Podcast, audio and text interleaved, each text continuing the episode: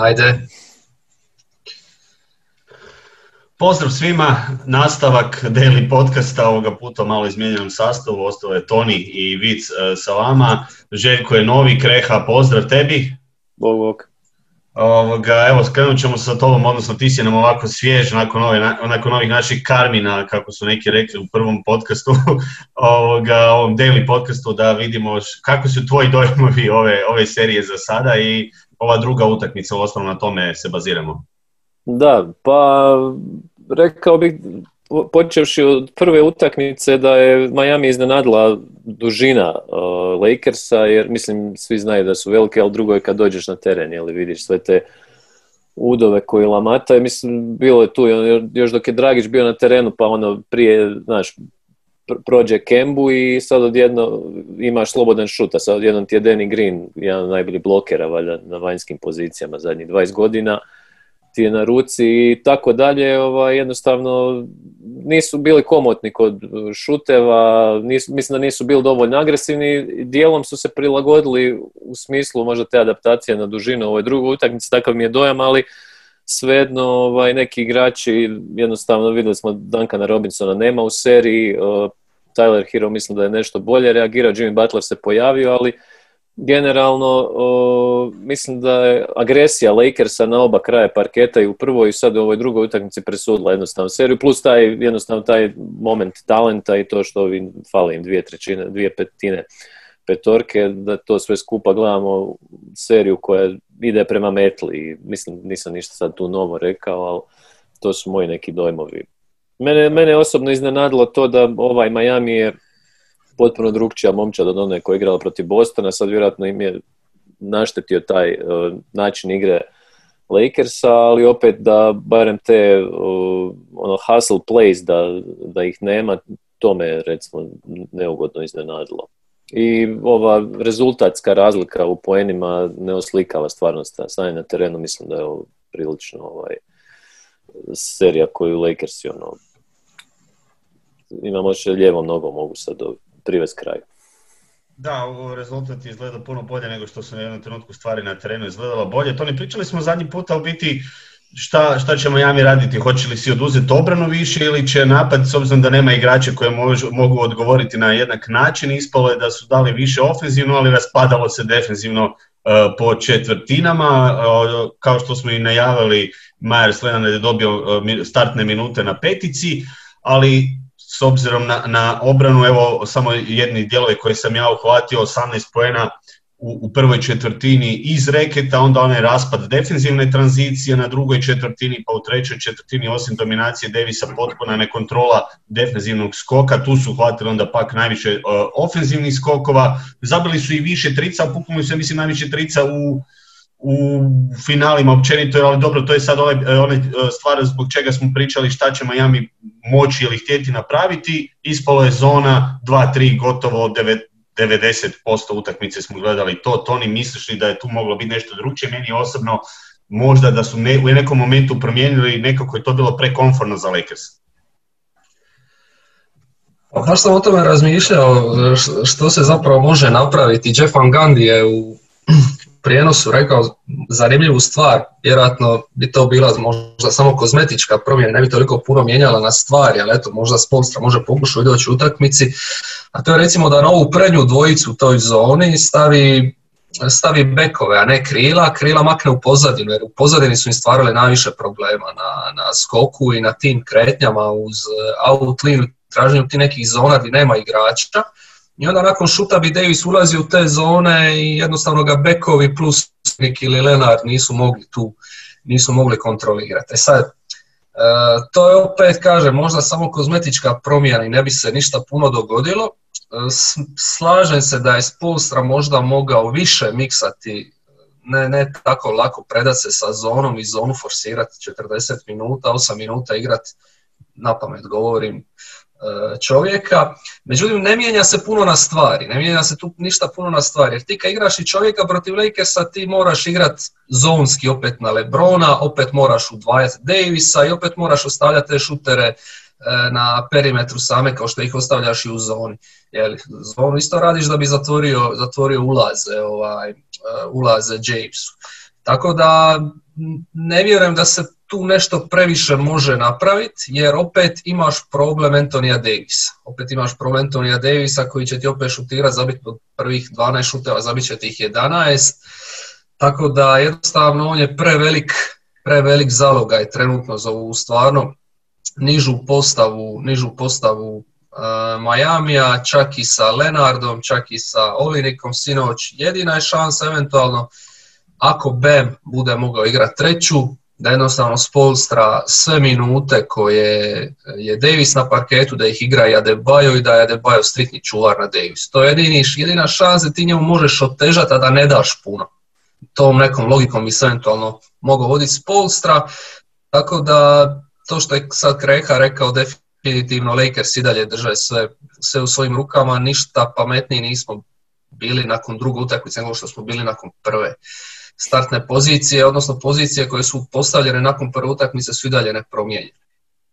Da, ispalo je da, da nema Miami ni puno izbora, a da i ide ovo što si rekao igrati čovjeka malo više vremena da je probao malo to možda izbaciti ih iz komfora, s obzirom da su se rano naviknuli na to između linija i, i do,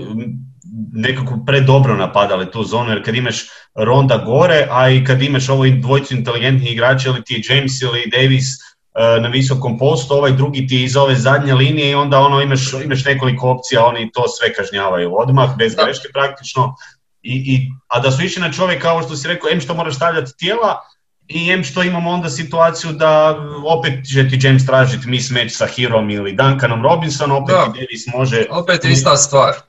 Ko će Davisa znaš... jedan na jedan? Da, imamo opet, imamo opet drugi, drugi par problema, oni su možda time probali kao oduzeti sredinu ili reket koje je na početku upuštalo na sve strane, onda kasnije, ali opet si došao do, do situacije da te kažnjavaju na drugačiji način, jedino da sada kreha recimo, jer postoji šansa da njihov angažman možda bude malo bolji, recimo imamo onaj jedan highlight, ali ne možemo to stalno očekivati blokada Nana na uh, Davisu, ali ovoga, to je samo jedan mali trenutak nekakve situacije u kojima oni možda mogu ne prljavo igrati, ajmo tako reći, da mogu probati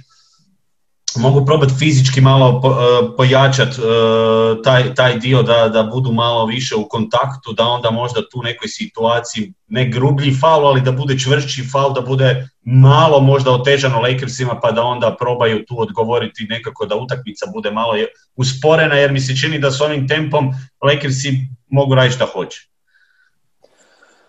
Pa mislim da je to teško izvedivo sa ovim rosterama. Ja mislim da su oni jednostavno njima su ključni igrači presitni, ono, ne, ne mogu ovaj, parirati, pogotovo bez Adebaja, znaš, nemaju veličinu, Lenard i Olinik su, jel, znamo kako su oni sa pokretljivošću, ne vidim tog enforcera koji bi to, mislim, ono, teoretski da, trebali pokušati odvesti utakmicu u blato, ali ne, ne, ne vidim načina, pogotovo ove dvije utakmice, meni on čak djeluju malo demoralizirano, ne znam, sad to je ovako teško govoriti ovaj, iz, izvana, ali opet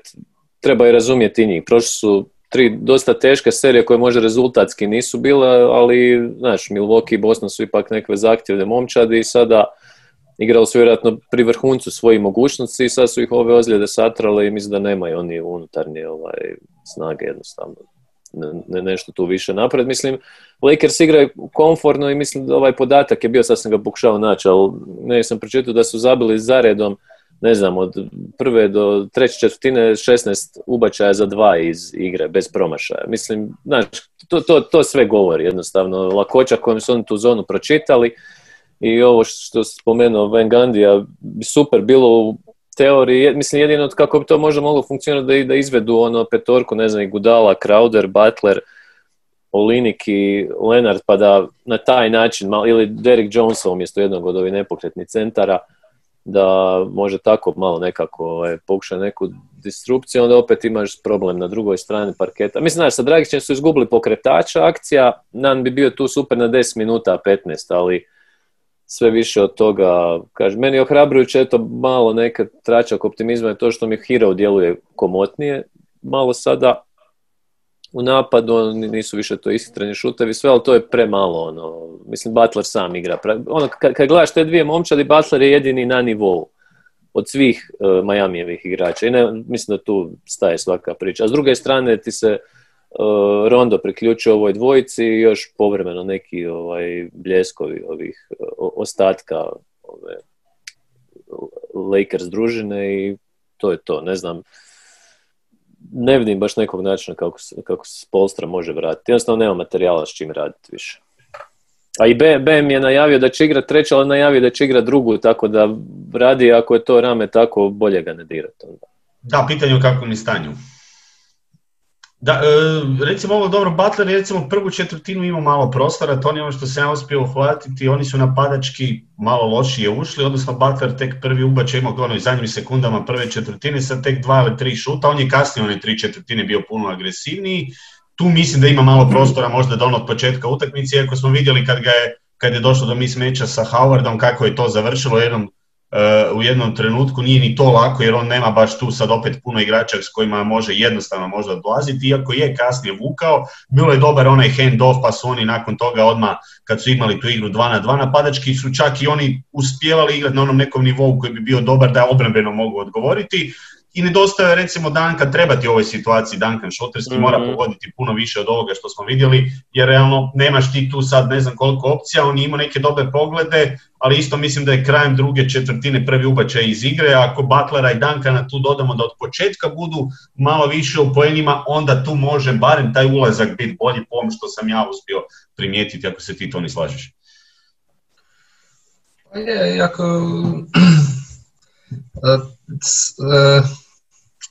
Najbolje se sinoć vidjelo koliko Dragić nedostaje baš na Robinsonu i, Oliniku. Dakle, taj dvojac Robinson Olinik i e, koliko nedostaju BM i Dragić, jer i jedan i drugi su uskočili u role koje su za njih bile prezahtjeve. Dakle, Robinson je jednostavno došao u rolu gdje on mora šutnuti sad, ne znam, 10 trica i gdje je pressing na njemu da on mora zabiti šest ako Lakers žele ostati u utakmici on je već u prvoj utakmici ono što je G rekao pokazao da ne pripada jebi ga tu, da ono vidi se da ga prelako eksploatiraju u napadu, da su ga dobro zatvorili u obrani. Evo sad, ono, jedna samo brojka, on je sinoć dok je bio na parketu ima najveći minus od svih igrača uh, hita. Sad ne mora to ništa značiti, ali ima minus 21. Dakle, ono s njim stvarno obranu ne možeš pokrpati, niti možeš igrati s njim zonu jer on ne može kontrolirati skok niti možeš, niti možeš igrati s njim čovjeka, ne može čuvati nikoga, jednostavno je prelagan je mismeć za Lebrona koji ga cilja svaki put kad je na parketu, a u napadu ako, ako od njega tražiš da on igra izvan ritma, da, da on ide po loptu, mislim da lopta dolazi njemu kao što on igra, inače igra, onda se ga stavljaš jednostavno u preveliku rolu. Isto je bilo i Solik, Olinik je meni super igrač ako će on ući 15 minuta odradit, zabit neke trice, tu se pojavi neka stretch petica preko koje može zavrtiti malo akciju i to. Međutim, ako on igra 37 utakmica, baš se vidjelo sinoć kako on što utakmica odvica, ali on je bio sve gori, gori u oba, na oba kraja parketa i uzima i sunjive šuteve i donosija loše odluke. Tako da, mm,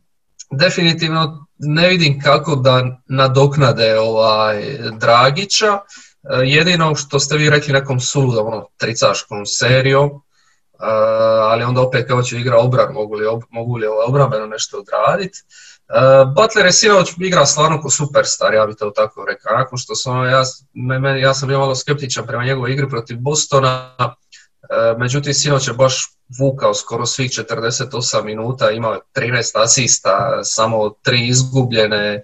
išao je na obruč, bio je konstantno agresivan, dobro je razigravao, tražio je slobodna bacanja, tako je, tražio je, tražio je mis mečeve, ciljao je Kuzmu, Karuza, Ronda, ono, nemaš mu šta prigovoriti, čovjek je odigrao utakmicu na iznad svojih mogućnosti, ja bih čak rekao, on odigrao je stvarno prava prva opcija. E, međutim, jednostavno, čak napad Hita nije bio loš ako ćemo govoriti o njemu. Mm. Ono, imali su jako dobar protok lopte, imali su dobro kretanje igrača, e, radili su onaj zanimljiv meni slip gdje su dosta hvatali igrače Lakersa na, na krivoj nozi kad su igrali pick and roll, gdje centar odglumi da će postaviti blok, onda se samo odrola, tu su ušičarili par zicera tako da ono, problem definitivno hita nije bio napad, nego, nego ta obrana za koju jednostavno nemaju ni, ni ljudstva, a onda nemaju ni ljudstva koje je primjereno ovakvoj ekipi kao što su Lakersi. Mm, pa je bilo jedna, mislim, bilo više tih situacija, ali Duncan Robinson, sad baš kad si ga spomenuo, on je stvarno, nije on samo rupa, ono tipa da ga napadaš jedan na jedan, da ga, da ga izoliraš, nego čak i onim dijelovima gdje treba box out napraviti, najobičniji, gdje mu se LeBron ono, prišulja s leđa i zakuca. To su neke stvari koje nisu stvari ni fizikalije, nego čiste defanzivne koncentracije koju on, ne znam, nema ili... Da. A to smo vidjeli u defensivnoj tranziciji gdje isto par puta kada su oni Olinik i, i, i Hiro bili u povratku, Davis ono par puta kad im je prošao jednostavno kad je išlo dodavanje preko cijelog terena ili u nekim situacijama čak i mislim da su, da su bili i Howard i Davis u kontranapadu prvi. Jednostavno to je sad isto stvar neke te fokusiranosti, ovo što, što si spomenuo nekako i njihov govor tijela u ovoj utakmici određenim situacijama bio ko da oni ono, malo se je izgubila vjera, naravno, poljuvalo se samopouzdanje, ovo što je Toni spomenuo, ne možeš nadoknaditi Dragića, to se vidi, s obzirom da im je on toliko značio, pogotovo po toj agresivnosti i napadanja obruča, gdje je i Butler bio malo rasterećen, sada se sve svelo na Butlera koji je odradio sve perfektno. Mislim da je Miami jednom trenutku ima 24 pogođena bacanja za redom. Znači, i što su ih iznuđivali i što su ih sve pogodili, ne možeš tražiti više od toga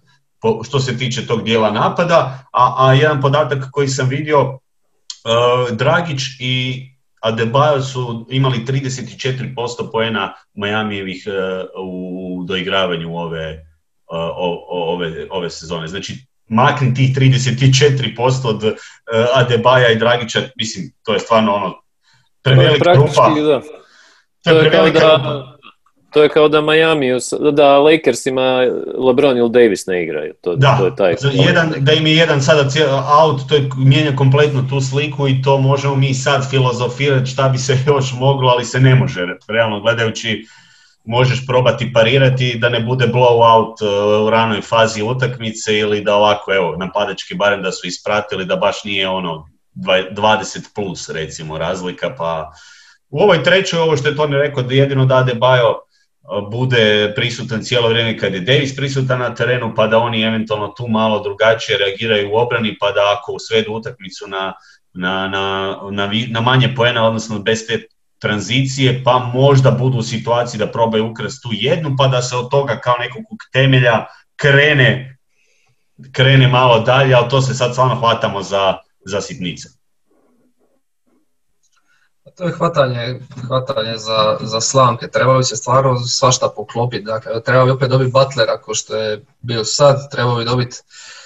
lošiju čak šutersku večer Lakersa nego što je bila večeras, jer njihovi šuteri ono igraju vrlo konforno. Evo, Kentavius Caldwell Pope će šutnuti 11 trica, promašit će ih 9, e, e, nećeš ni osjetiti, zato što jednostavno imaju preveliku zaštitnu mrežu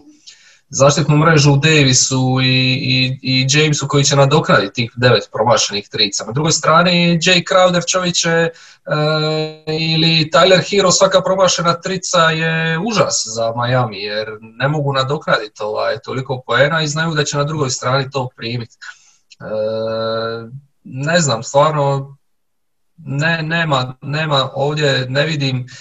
čak ni ideju kojom bi se, kojom bi se nešto moglo preokrenuti, jedino eto kažem ako se poklopi toliko stvari i lošija šuterska večer Lakersa i Jimmy Butler koji iz ove druge utakmice i Adebayo da nešto zabije da bude ravnopravan Davis, ali to su ono sad već sfere, sfere teškog nagađanja. Da, govorimo o tome da bi s jedne strane trebala biti perfekcija, a s druge strane da ne bude baš pre, predobri Lakersi, tako da to je to je ono stvarno uh, teško. Tako ispada, tako ispada, ali nije to, nije to ne bih ja rekao da je sad ako pričamo o jednoj drugoj ekipi da je to uh,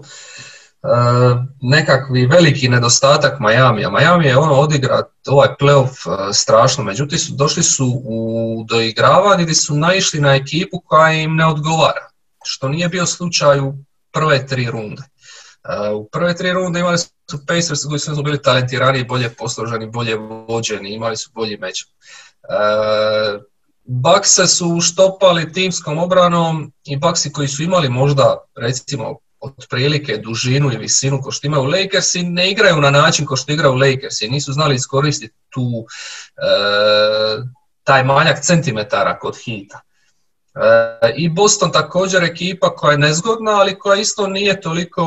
fizički dominantna, nemaju, nemaju takvu silu u sredini kao što je Davis. I sad smo u šoku jer je hit došao na ekipu koja jednostavno taktički match-upom ne leži, to je to. I možda nam je sad čudno kako to jedan Spolstra koji je vrhunski trener, kako to ekipa koja ima toliko ono zanimljivih napadačkih i obrambenih rješenja ne može to okrenuti, ali jednostavno to je, to je playoff. Da, mislim ovo što si rekao mečap, jednostavno to je suština svega je tu, već mečap koji ti ne odgovara i da su kompletnije nezahvalan mečap. A kamoli u situaciji kada eliminiramo još dva od tri e, najbolja igrača Miami, a samim time dolaze u potpuno nepovoljnu poziciju i time nekako, evo, imamo ovo što imamo, možda dočekamo barem jednu utakmicu malo drugačije, ali nekako sumnjam ono što smo sve rekli da ne pametujemo previše. Kre, Kreha, Vogelu ove godine o doigravanju i njegov posao. Pa to, to je izvrsno pitanje, zato što smo Vogela smo znali ono procjenjivati svakako od, kao ok u Indijani, Orlandu, nikako ovdje, mislim da je njegov učinak iznenađujuće dobar, ono, s obzirom još da mu je Jason Kidd na klupi to i znamo kako on povijest ima. Očito je on legao Lebronu i to je to jednostavno, ali mislim da njegov, njegov rad tu je sasvim ok. Ono što je najbitnije, što je on od njih stvorio jako e, nezgodno obrambenu momčad. Znači od početka imao nekakvu filozofiju te buli bola, ali ne buli bola u napadu više nego, nego u obrani. Jer ti kad polaš tu njihovu cijelu rotaciju, svi su prilično dugi, čak i Rondo koji je naj, najmanji recimo ima jel, duge ruke i znamo svi kakav je u obrani kad se trudi i to tako da je meni ta kompozicija donekle podsjeća na onu Filadelfiju Iversonovu, s tim da je ovo naravno puno talentiranije, ali po principu imaš dvije, ono, kralja i kraljicu i okolo si okružio ratnicima koji će poginuti na terenu i tu i tamo pogoditi neku tricu. I on se držao te svoje filozofije i mislim da je zapravo sjajno odhendlao Los Angeles ovako retrospektiva, obzirom da je on trener koji ipak trenira van svjetla, ajmo reći veliki poznanica, ipak Indiana i Orlando su osjetno manja tržišta i manje pritisak i sve, on je nekako vrlo elegantno ovu sezonu. Ono kao kad je sudac dobar na utakmici, o njemu se ne priča, tako i Vogel nekako ono, nije u prvom planu i mislim da je to dobro i za njega i za Lakers i evo, ide prema, možda vodi momčad prema sedmoj metli u zadnjih 40 godina. Da. Toni, ti si pisao kraljici Lakersa, i, i onome što donosi ovoga pozicijski i sve ostalo, a to sad i gledamo i vidimo na, na jedan način, mislim da je odgovorio tako da bi trebao biti vjerojatno sa ovim uh, stilom i načinom igre i MVP finala, naravno govorimo o Antoniju Davisu, tvoje nekakvo viđenje Lakersa, evo kad već pričamo dosta o Miami, da malo se dotaknemo Lakersa i Vogela još. Pa meni je najzanimljivije to što, što se ova priča kakav sistem treba LeBron Jamesu potpuno okrenu. Dakle, od priče da on mora igrati u sistemu sa četiri šutera, e, u five out formaciji, kao što je bilo u Miami, pa poslije s Kevinom Lavom u Clevelandu, potpuno okrenila i sad ispada da LeBron ne treba čak toliko puno šutera oko njih,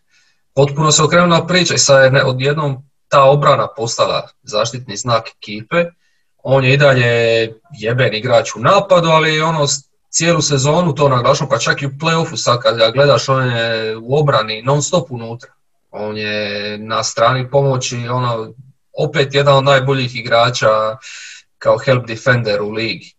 E, tako da zanimljivo mi je to taj, taj prijelaz od, od, od, sistema koji mu treba napadački do sistema koji mu treba obrambeno. Sigurno tu ima nešto, nešto do Antonija Davisa koji eto i Wade je sinoć potvrdio da je, da je AD najbolji, ovaj, najbolji Jamesov uh, teammate ikad. Tako da odlično se nadopunjuju njih dvojica. Uh, Davis je došao u ekipu koju treba od odlične učiniti vrhunskom. I tu je stvarno reagira fantastično. Možda se sad potvrđuje to da je on zato sposoban, a nije sposoban prosječnu ekipu učiniti vrhunskom. Jel? Ali u tandemu sa Jamesom stvari postanu dosta lakše, tako da stvarno kogod njih dvojica osvoje MVP-a, ja bih ga dao Davisu jer jednostavno jer jednostavno ono što je James bio ranije, dakle čovjek za svaki zadatak, izvršit će svaki zadatak bez problema, ja bih ga možda dao Davisu, ali ako James uzme, ti kad pogledaš njegove brojke, to su monstruozne brojke, ti uopće nemaš osjećaj da on dominira kao što je prije dominirao, onda pogledaš na kraju devet asista bez izgubljene, bez izgubljene lopte, e, efikasan šut, e, igra u obrani, tako da ono, jednostavno da su Warriorsi ovdje, ne znam kako bi, kako bi, bilo bi vrlo zanimljivo, jer ovakva dvojica kad su ovako raspoloženi, stvarno teško im je parirati. Da, meni je jedna fascinacija to koliko traje ovaj prime Jamesa. Mi govorimo o igraču koji će sad je blizu 36. godine i jednako, mislim, možda čak i opasniji s obzirom na, na da je sigurno i iskusniji E, i u nekoj situaciji u kojoj on i dalje toliko razliku radi, i dalje toliko dominantan, a nekako mi se čini da bi ovo moglo još koju godinu trajati, ova njegova sila na, na, na ovaj način, mislim s obzirom da on nije baš puno, pa ne pada baš, ne znam kako se vama to čini, ali ne sjećam se, ok, bilo je puno malo igrača možemo istaknuti koji su toliki veliki prime općenito u profesionalnom sportu, imali kakav James trenutno?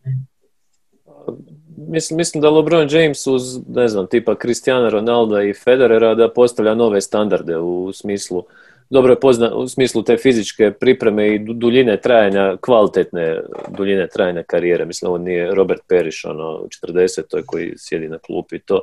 ovo je stvarno ovaj, igrač koji drži sve konce igre u svojim rukama i to je izuzetno energetski teško pogotovo koliko on kilometražu ima, ali dobro je znano koliko on ulaže u svoje tijelo, mislim dovoljno je zguglati ove njegove vježbe za core workouts koje ono, djeluju ti ono ko neka fotomontaža, a toga da ima taj tim koji plaća, ne znam, milion dolara godišnje i sve, mislim, lik se ne ozljeđuje. Ja čak mislim, prošle godine se uopće nije ozlijedio, nego mu se nije dalo igrati sa, sa ostatkom ovaj, momčadi. Kao Tako... je prvi put manju ozljedu, a? pa da, otišao je na onaj odmor ko što je u svojedobno u Clevelandu, ono, uzeo si malo pauzu. Ovaj, pa ti dokaže da ga zatežu lože. Ovaj, to, tako da mislim da je to jednostavno briljantno na svim razinama, pogotovo što kažeš ono što je stariji, čak sada i nekako način na koji on eh, na koji igra teče oko njega je maestralan, ovo kako je zonu riješio praktički ta njegova dodavanja koja su to je neka kombinacija, ono, ne znam, Magic Johnsona u tijelu, ono, čudovišta. Tako da, ovaj, ništa, treba gledati maestra ovaj, i uživati. Mislim, briljantno, nemam šta drugo reći. A Davis, Davis mu je ono ko, ko kad Rolling Stones odu na transfuziju krvi nove, ovaj, tako mu je ovaj dodao još malo ovaj, da, da. i olakšao mu život. da, frajer, ja mislim, eh, je odigra najmanje minuta u četvrtoj četvrtini ikad u playoffu. James, na prvi play, najmanje minuta što igra u četvrtoj četvrtini u playoffu. A, a ne, možda, je, možda ima nešto do toga što je prošlu sezonu što si ti rekao pauzira, pa, pa je tu skupio malo energije i vjerojatno mu je dobro došla i ova korona kriza i lockdown da, da, da opet malo dođe, da ne mora odmah iz regularne sezone gdje su oni stvarno isto igrali u punom tempu, da ne mora odmah ući u, u u play-offu novi žrvaj, tako da vjerojatno ima nešto i do toga, ali to ne umanjuje ovaj, stvarno njegove igre koje su brutalne i dalje. I sad sljedeće pitanje, gdje je on u panteonu najvećih? ne, ne šalim se. Ne, ne. Nemamo to. ja isto, isto mrzim ta pitanja jer ja, ono, isto, zapravo... ja nisam ni htio potencirati tako nešto, nego stvarno ono, ovo mi je drago da smo malo iskomentirali jer meni je stvarno mislim, užitak ga i gledat, moram, mislim, ako volimo košarku, naravno da ti je drago da, da gledaš nekakvog košarkaša koji u, u, tim godinama je i dalje prisutan, ne samo to koliko, koliko igrača dobrih dolazi, ali on je i dalje tu, ono, top, top, uh, top pet igrača lige i, i dalje može ono raditi čudesa, s time da meni sam vidio isto čak jedan zanimljiv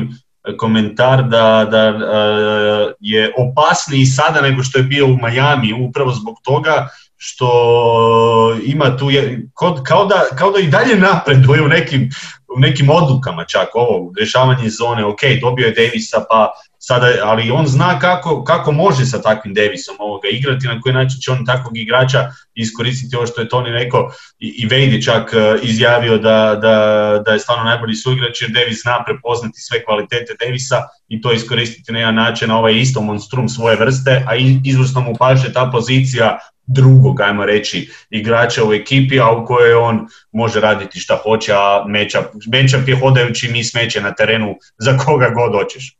Da,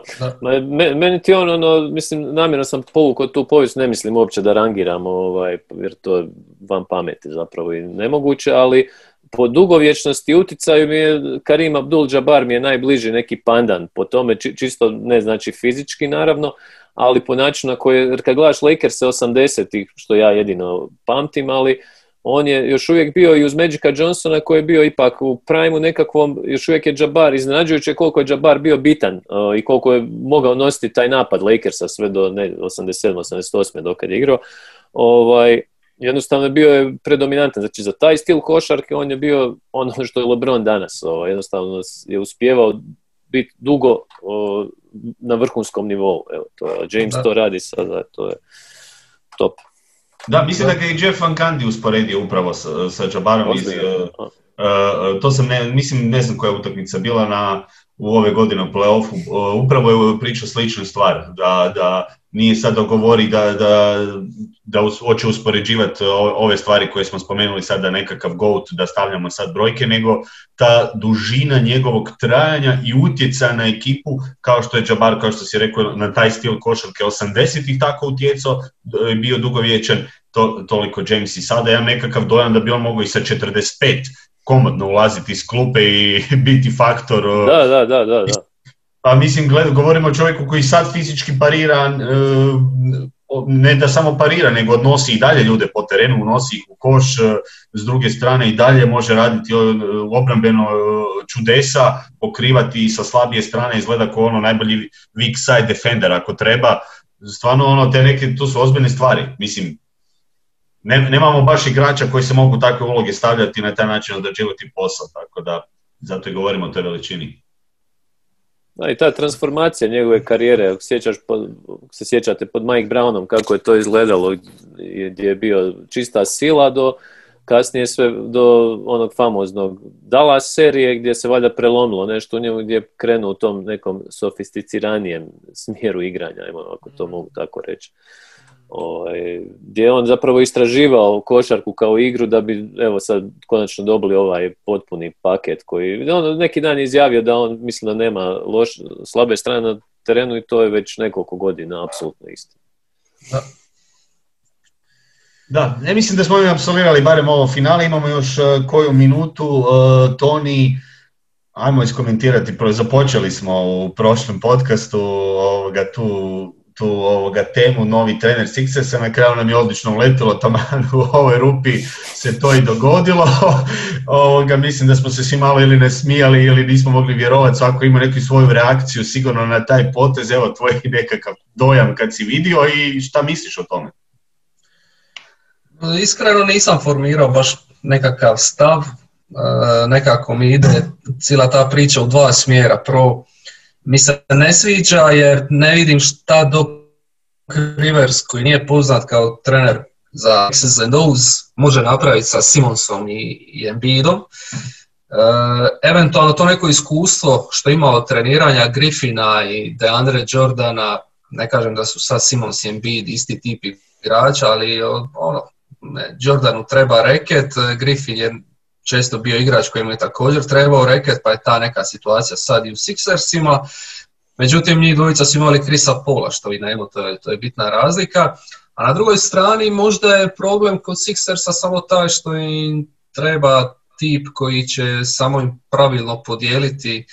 uloge i držati slačionicu pod kontrolom, što možda Brad Brown nije imao taj autoritet. Dok Rivers se zna nametnuti u slačionici, igrači stvarno vole igrati za njega, pa možda ta jednostavno neka, neki, neka svježina koju će donijeti neko novo lice u slačionici pokrene pokrene tu ekipu. Ali više me zanima ovaj Krehino više koji je rekao da je to, da je to dobar potez, pa volio ja ću čuti to. Da, također bih ja volio čuti, samo ću se ubaciti, imao sam nedavno razgovor s, sa Damjanom Rudežom i baš je rekao oko Riversa da je jedan od najcijenjenijih ljudi uopće u ligi i očito to igra nekakvu ulogu u cijeloj ovoj situaciji. Nama to iz ovog kuta naše gledanja, a izgubio je Trijan, E, kako, mogu, mogao, kako je mogao odmah ovoga dobiti posao ili trener koji je precijenjen, da imamo tu naravno argumenata, ali očito postoji jedan, jedan, jedan, jedno dobro mišljenje u njemu u ligi i, i nije očito slučajno da se ovo dogodilo s obzirom na to da, da, postoji, da postoje razlozi, odnosno i ove stvari koje si ti to rekao, možda on u nekim stvarima može neke dobre, dobre, dobre elemente donijeti, a evo kreha da tebi prepustim. Da, o, pa ne, mislim da je dobar potez prvenstveno zato što Filadelfija, ako gledamo ovu sada, taj proces i post proces e, franšizu, ta ekipa nema jak glas, e, nikad nije imala jak glas i to smo, mislim da smo i komentirali, sad više ne znam gdje i kada, ali da jednostavno Embiid i Simon su iz tog jednog gubitničkog e, mentaliteta koji su stekli, ajmo reći, gdje niko nije bio odgovoran ni za šta, jednostavno niko nije mogao, nije imao autoritet da digne glas. Jer recimo Elton Brand je bio vrlo solidan, vrlo dobar igrač, da ga nisu satrali ozljede, ali nije on nikva legenda, realno govoreći. Znači on nema tu igračku ni kao GM, nema nikakvog iskustva. Brad Brown je bio trener koji je vodio praktički pionire njih i on ih je pomogao da stasaju, ali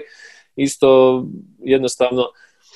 koji Scott Brooks jednostavno on nije, nije imao to u sebi da ih povode stepencu dalje i mislim da je Rivers ovo što ste rekli on je veliko ime, mislim uz Popovića vjerojatno najcjenjeniji trener i baš zbog tog odnosa sa igračima i njima je trebao splash s jedne strane velika stvar da naprave za franšizu, za navijače, od ostalom Milton Brenda zaštiti svoj posao i s druge strane da dovede ovu dvojicu u red, kako god zna. Tako da mislim da to X's je sporedan više to da Embiid bude u fizički dobroj formi, da Simons se malo sabere i garantirano će pucati više trica sljedeće godine. Jer ovo, što doku se zamjera, ali ono, ja vam za to igrači čak i cijene na određenoj razini da on vjeruje svojim vojnicima i on će ono poginuti, briga ga ako će izgubi seriju, izgubit će sa onima kojima vjeruje. Tako da to je jedan, on, on je ipak koliko je ono, preko 20 godina je trener i to na prilično visokom nivou. Mislim, one njegove prve sezone u Orlandu su bile stvarno povremeno tragikomične i neke u Bostonu, ali eto, on se jednostavno etabilirao kao glas i mislim da je to Filadelfiji trebalo. Od svih ponuđenih trenera, D'Anton je problematičan jer vjeruje samo jedan sistem, Uh, Rivers uh, nema sistem, pa je možda time i bolje. Ovaj, da, meni nije dobro sjelo jer vidim, nekako mi je prvo prošlo kroz glavu, pa mislim šta će tu inovativno novo biti, a s obzirom da Filadelfiji treba barem nekakva vrsta promjene, ali evo možda ovo što smo sad, što si ti rekao, Kreha, možda se i tu neke stvari na drugačiji način odvije, možda ti igrači drugčije reagiraju upravo pod Riversom, jer stvarno ne, ne poznajemo te ljude osobno da možemo kompletno znati, ali evo, bit će zanimljivo vidjeti u ostalom, moći ćemo kada krene. Biće, biće zanimljivo, prosti, bit će zanimljivo vidjeti koliko, ovaj, koji će pomoćnike zaposliti, to će dosta toga reći, jer znamo da su njemu pomoćnici uvijek odrađivali veliki dio posla, ovaj, počeš od Lorenza Franka, eh, Seba Kasela, Reksa Kalamjana i tako dalje, tako da dvojicu koju odabere za prve pomoćnike će nam dosta reći o tome što planira i želi igrati, jer on je tu upravljač ljudskim odnosima, ljudskim resursima, e, pozitivan zvuk u slačionici, a ovo ostalo će taj and dio se pobrinuti te ovaj, niže kaste. Kao i do sada. Da, da. To je čak i rekao da ima toliko asistenata ovoga koji sve prate da nije nemoguće da nisu ni sve vidjeli što se dešavalo u seriji sa Nagicima, ali to je upravo što si Toni ti rekao da, da se on znao i znao se okružiti dobrim ljudima, a vidjet ćemo upravo taj dio pa ćemo onda moći bolje komentirati. Evo, ovdje ćemo završiti ovaj daily podcast. Uh, moja želja je, a i nadam se i vaša, odnosno bar da vam se vratimo i nakon Game 3, da još možda nešto novo probamo vidjeti, ali eto, cilj je da se vratimo i sa, sa Deli podcastom u ponedjeljak, a do tada pozdrav svima. Ćao. Pozdrav.